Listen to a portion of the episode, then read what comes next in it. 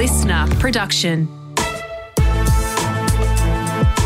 This is Global Truths with Dr. Keith Suter. Join us every week as we break down one issue in global politics so that you can understand what's going on in the world right now, but also what's likely to happen in the future. Our host, Dr. Keith Suter, is one of Australia's leading commentators on global affairs and geopolitics. My name is Sasha Barber Gatt. I'm a journalist. Once a global superpower, there are suggestions now that the UK is in decline. And this week we're discussing a pretty scathing article in The Globalist that describes the nation as the sick man of Europe without a cure. The author Denis MacShane definitely doesn't hold back in his assessment of the UK. What sort of issues is it facing right now? Yeah, so the sick man of Europe, let me just say, is not a new phrase. It's the way that the Ottoman Empire was described just over a century ago. So, in other words, the Ottoman Empire had lasted for many centuries, had been a center of international learning, and by the end of the 19th century was falling apart. Mm. And so bits of it were going for independence, etc. And so it was quite common amongst European powers to refer to the Ottoman Empire as the sick man of Europe. And then, of course, um, in World War One, it made the mistake of aligning with Germany, and it then got defeated. The Ottoman Empire was broken up, and the modern day country of Turkey emerged from the wreckage. But with all of the territories removed, some of them went to Britain, some went to um, uh, France, others became independent. So the Ottoman Empire collapsed during World War One. So that's the phrase, the sick man of Europe. So when Europeans hear that expression, it immediately, if they've got a good uh, grasp of history, immediately reminds them of the old Ottoman Empire, which had been so significant at one mm. point in European history and was just collapsing.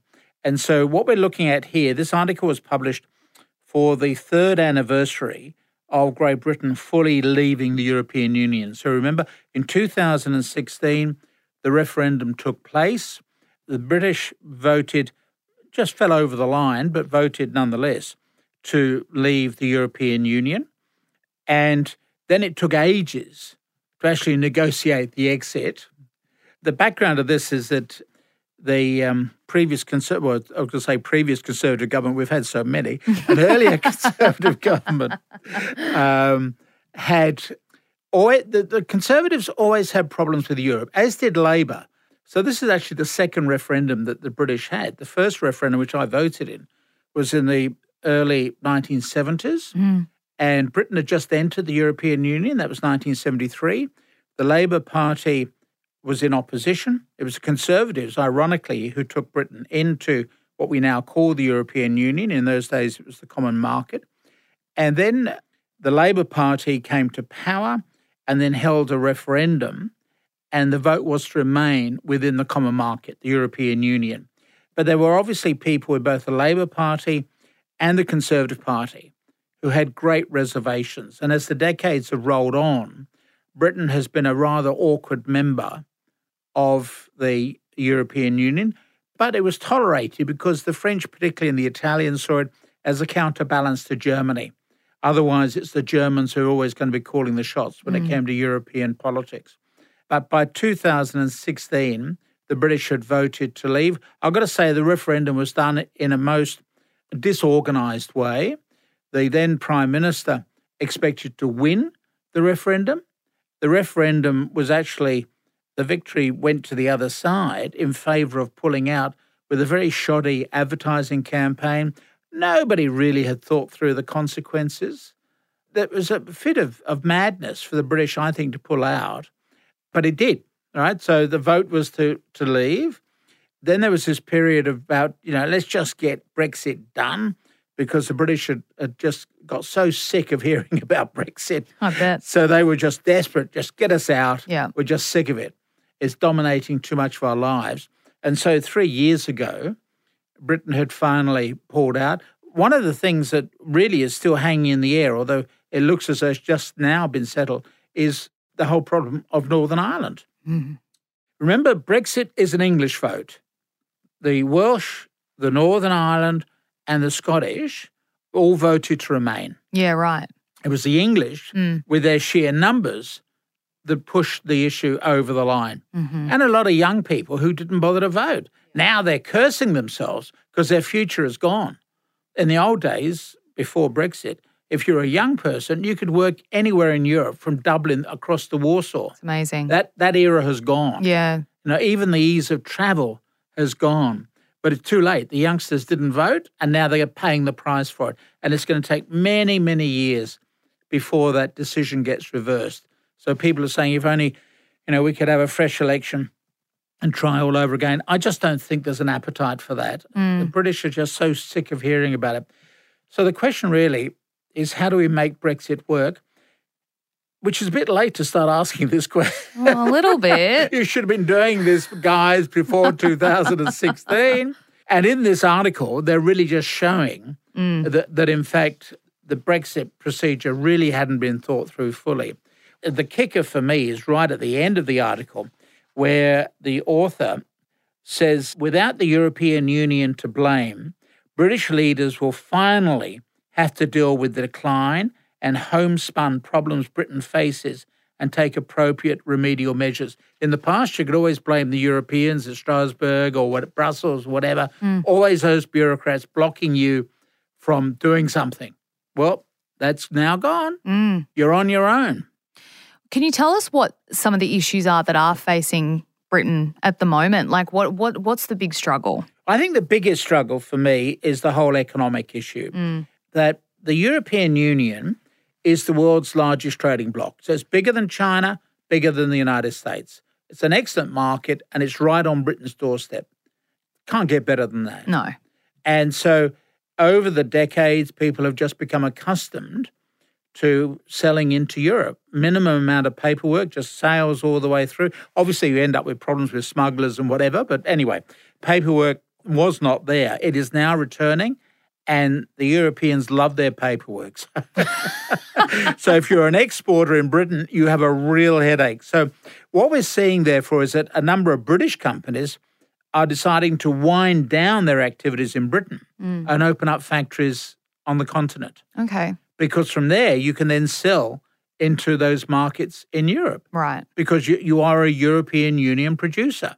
Okay, you might have a British label somewhere, but you are a European Union producer and you are producing for your local market. Mm. For me, the real worry has been that Britain has got rid of its opportunity to trade so easily into the world's biggest trading bloc and has really not developed alternatives. And of course, it's talking about developing this free trade deal with Australia.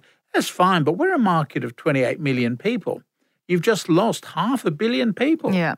We can't make up for what, what you've lost by removing your contacts with Brexit. So that that for me is the major issue. It is um, an economic issue, and on top of that, I do have to make a comment about the the Northern Ireland situation because uh, poor old Northern Ireland people were thrown under a bus by Boris Johnson. So in 1973, Britain entered the European Union, common market, and the Republic of Ireland said, well, we've got no choice. We've got to go in as well because the economic ties between the, the Republic of Ireland and Great Britain. However, with Brexit vote, the Irish said, we're not leaving. Yeah. We love being in the European Union. We're not leaving. So that then left this problem of where do you draw the line in Northern Ireland between Britain, which is out of the European Union, and the Republic of Ireland, which is in it.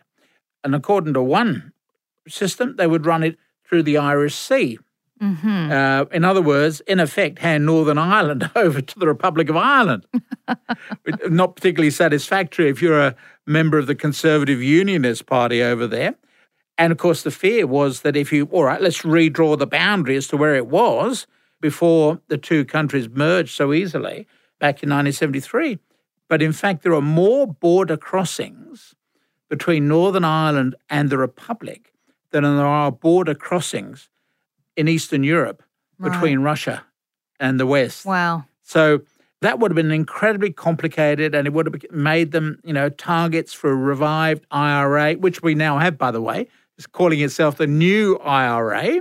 And they they were recently shot a police officer in Northern Ireland. So the fear was that we would reopen all the issues because at the moment, or until recently, you could drive from Northern Ireland into the Republic of Ireland and not know that you've travelled across a border.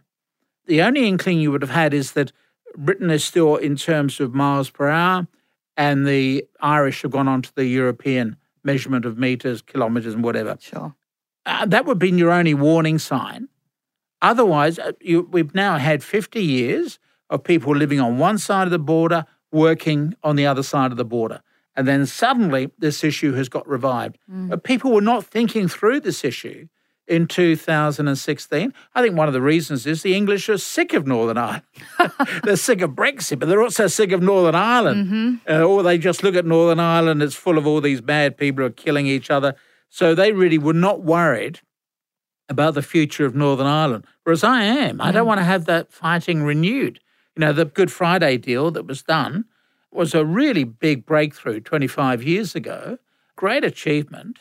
And one just wasn't to see that discarded and we're back to having a rerun of the Troubles. So the Northern Ireland situation, which perhaps has now been settled through a very complicated system of customs, I won't bother to explain it. Mm. But by the looks of it, Rishi Sunak, the current Prime Minister, who's much more friendly towards the European officials than Boris Johnson was. Boris Johnson became very antagonistic towards European officials, whereas Rishi Sunak is much more diplomatic and he has been able to negotiate something which might solve that Northern Ireland problem. But remember, this was a problem which the British created by Brexit.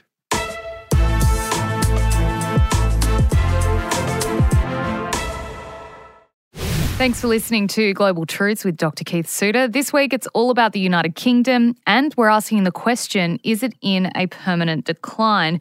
Now, you did just mention uh, the new Prime Minister, Rishi Sunak. He's a very wealthy and privileged man. Is he the right one to lead England right now? Well, I think he, he's, he's certainly performed very well. He's very articulate, but as you say, he made a very smart decision about the woman he married. Mm-hmm. So suddenly he became one of the richest people in Great Britain. The article talks about uh, the fact that the death of the Queen has lifted the veil on some of the deeper rottenness at the heart of the British state. So, Rishi Sunak, the Prime Minister, has just had to dismiss the Conservative Party chairman for telling lies about his tax returns. Boris Johnson is in trouble after it was revealed that the man he made chairman of the BBC, the most important media post in Britain, had helped Boris Johnson with a loan of £800,000 to the Prime Minister.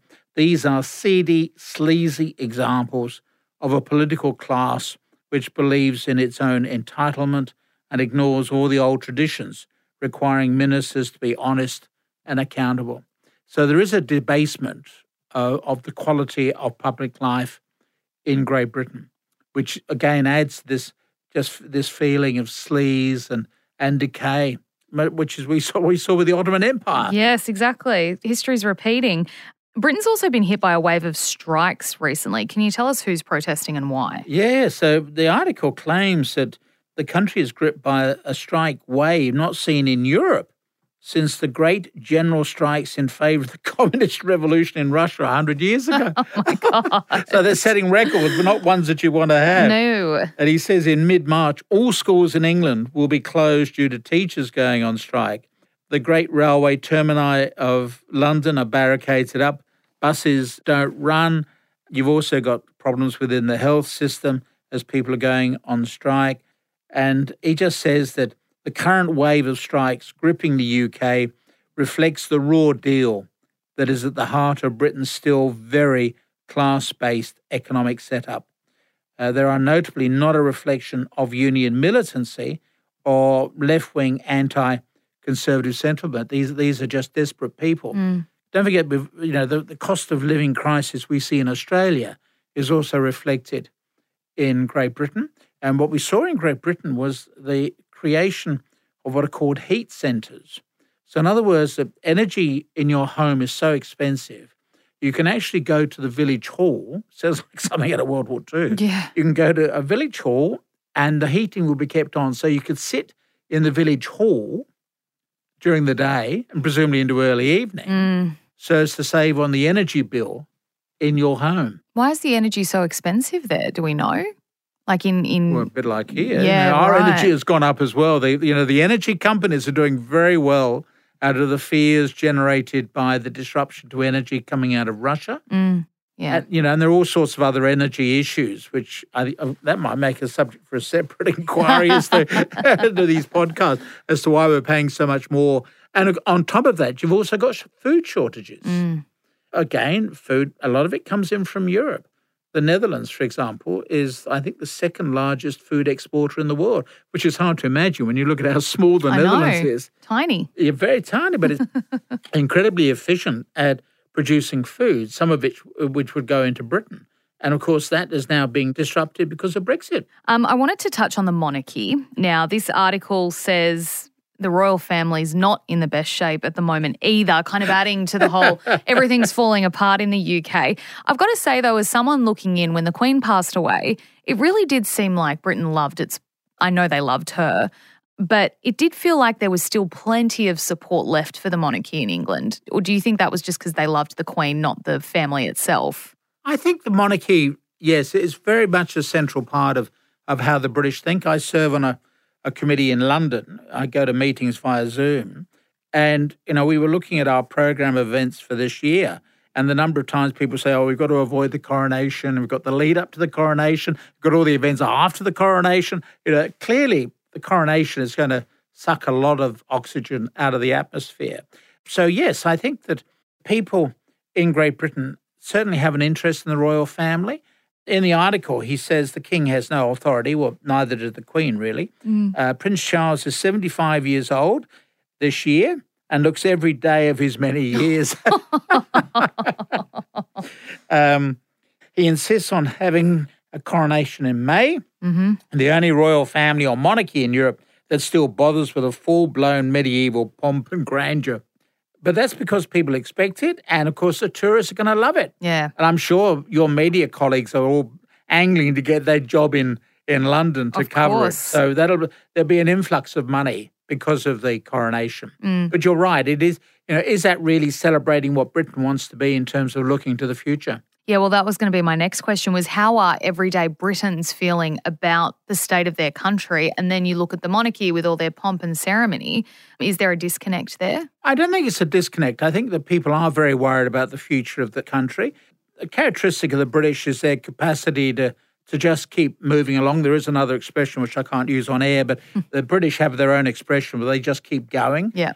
KBO, as Winston Churchill would call it. You just keep going, and there's a grin and bear it. They're also locked in their imperial past. In fact, it's interesting. The article actually refers to Britain as being Hab- uh, the Habsburg dynasty, which you know the Habsburgs controlled a lot of Europe Right. for centuries and then disappeared. Although it's a pleasure to go around Habsburg's palaces, particularly in Austria, if you're a tourist. But that's the past. What we need and what we do not get yet is a vision of a new Britain. When it comes to post Brexit Britain, there were two visions being offered. One is that uh, Britain would become the Mexico of Western Europe. In other words, just as you see with Mexico, you have reduced environmental standards, reduced industrial standards, etc. So it becomes a cheap place to do your manufacturing rather than the high cost of, say, doing it in Germany. Sure. And so the, one of the fears the Europeans had is, and this is why the negotiations to actually physically leave turned out to be so difficult, is they really didn't want to have Britain becoming a new Mexico, so to speak, right off their coastline, getting all the dirty, dangerous manufacturing and costing jobs on the European mainland. The alternative one is Singapore on Thames.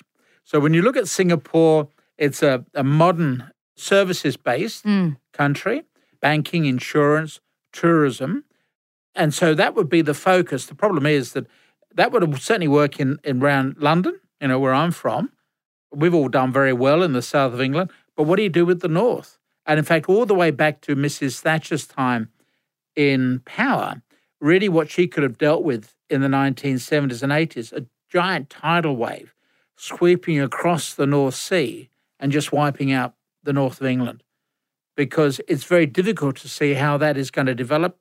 Boris Johnson talked about levelling up, in other words, introducing more industrial development into there. But, the, but that is the era where the Industrial Revolution began around 1750, transformed the world. Just look at what we've got in this studio. It's all part of that Industrial Revolution. Mm. So that part of, of England transformed the world, but it's now redundant. And it's very difficult to see a new role for it. And so that is the difficulty that, on the one hand, Britain could become the Mexico of Europe, getting all the dirty, dangerous, cheap labor, poor environmental standards of manufacturing, or it becomes bright, shiny Singapore and attracting the more service based industries, etc., banking, which of course Britain used to be the leader in, and insurances and that sort of thing. They are the two contrasting visions, but you really don't get much of a debate amongst the politicians as to what is the future. They're, they're just so scrambling to deal with individual issues. Mm-hmm. At the moment, as we speak, is the issue is um, asylum seekers arriving by boat from the French coast. Yeah, a problem, but that really doesn't determine the future of Britain. Mm-mm. And yet that's where the attention is focused. Stop the boats. Yeah. Rather than saying, well, what's the future of Britain? And I think that this is really the, the lesson from this article that in the future, the British politicians will have to create the vision for themselves rather than blame European bureaucrats. Getting out of the European Union means that you've lost that excuse which is built into everything. You blame Europe. You can't do that now. No. You're on your own. no more scapegoat. No more scapegoats. well, fascinating chat today, Keith. Thank you so much for your time. Thank you. Global Truths is presented by Dr. Keith Suter and me, Sasha Barber Gatt. Audio production by Niall Fernandez. Theme and original music by Matt Nikolic.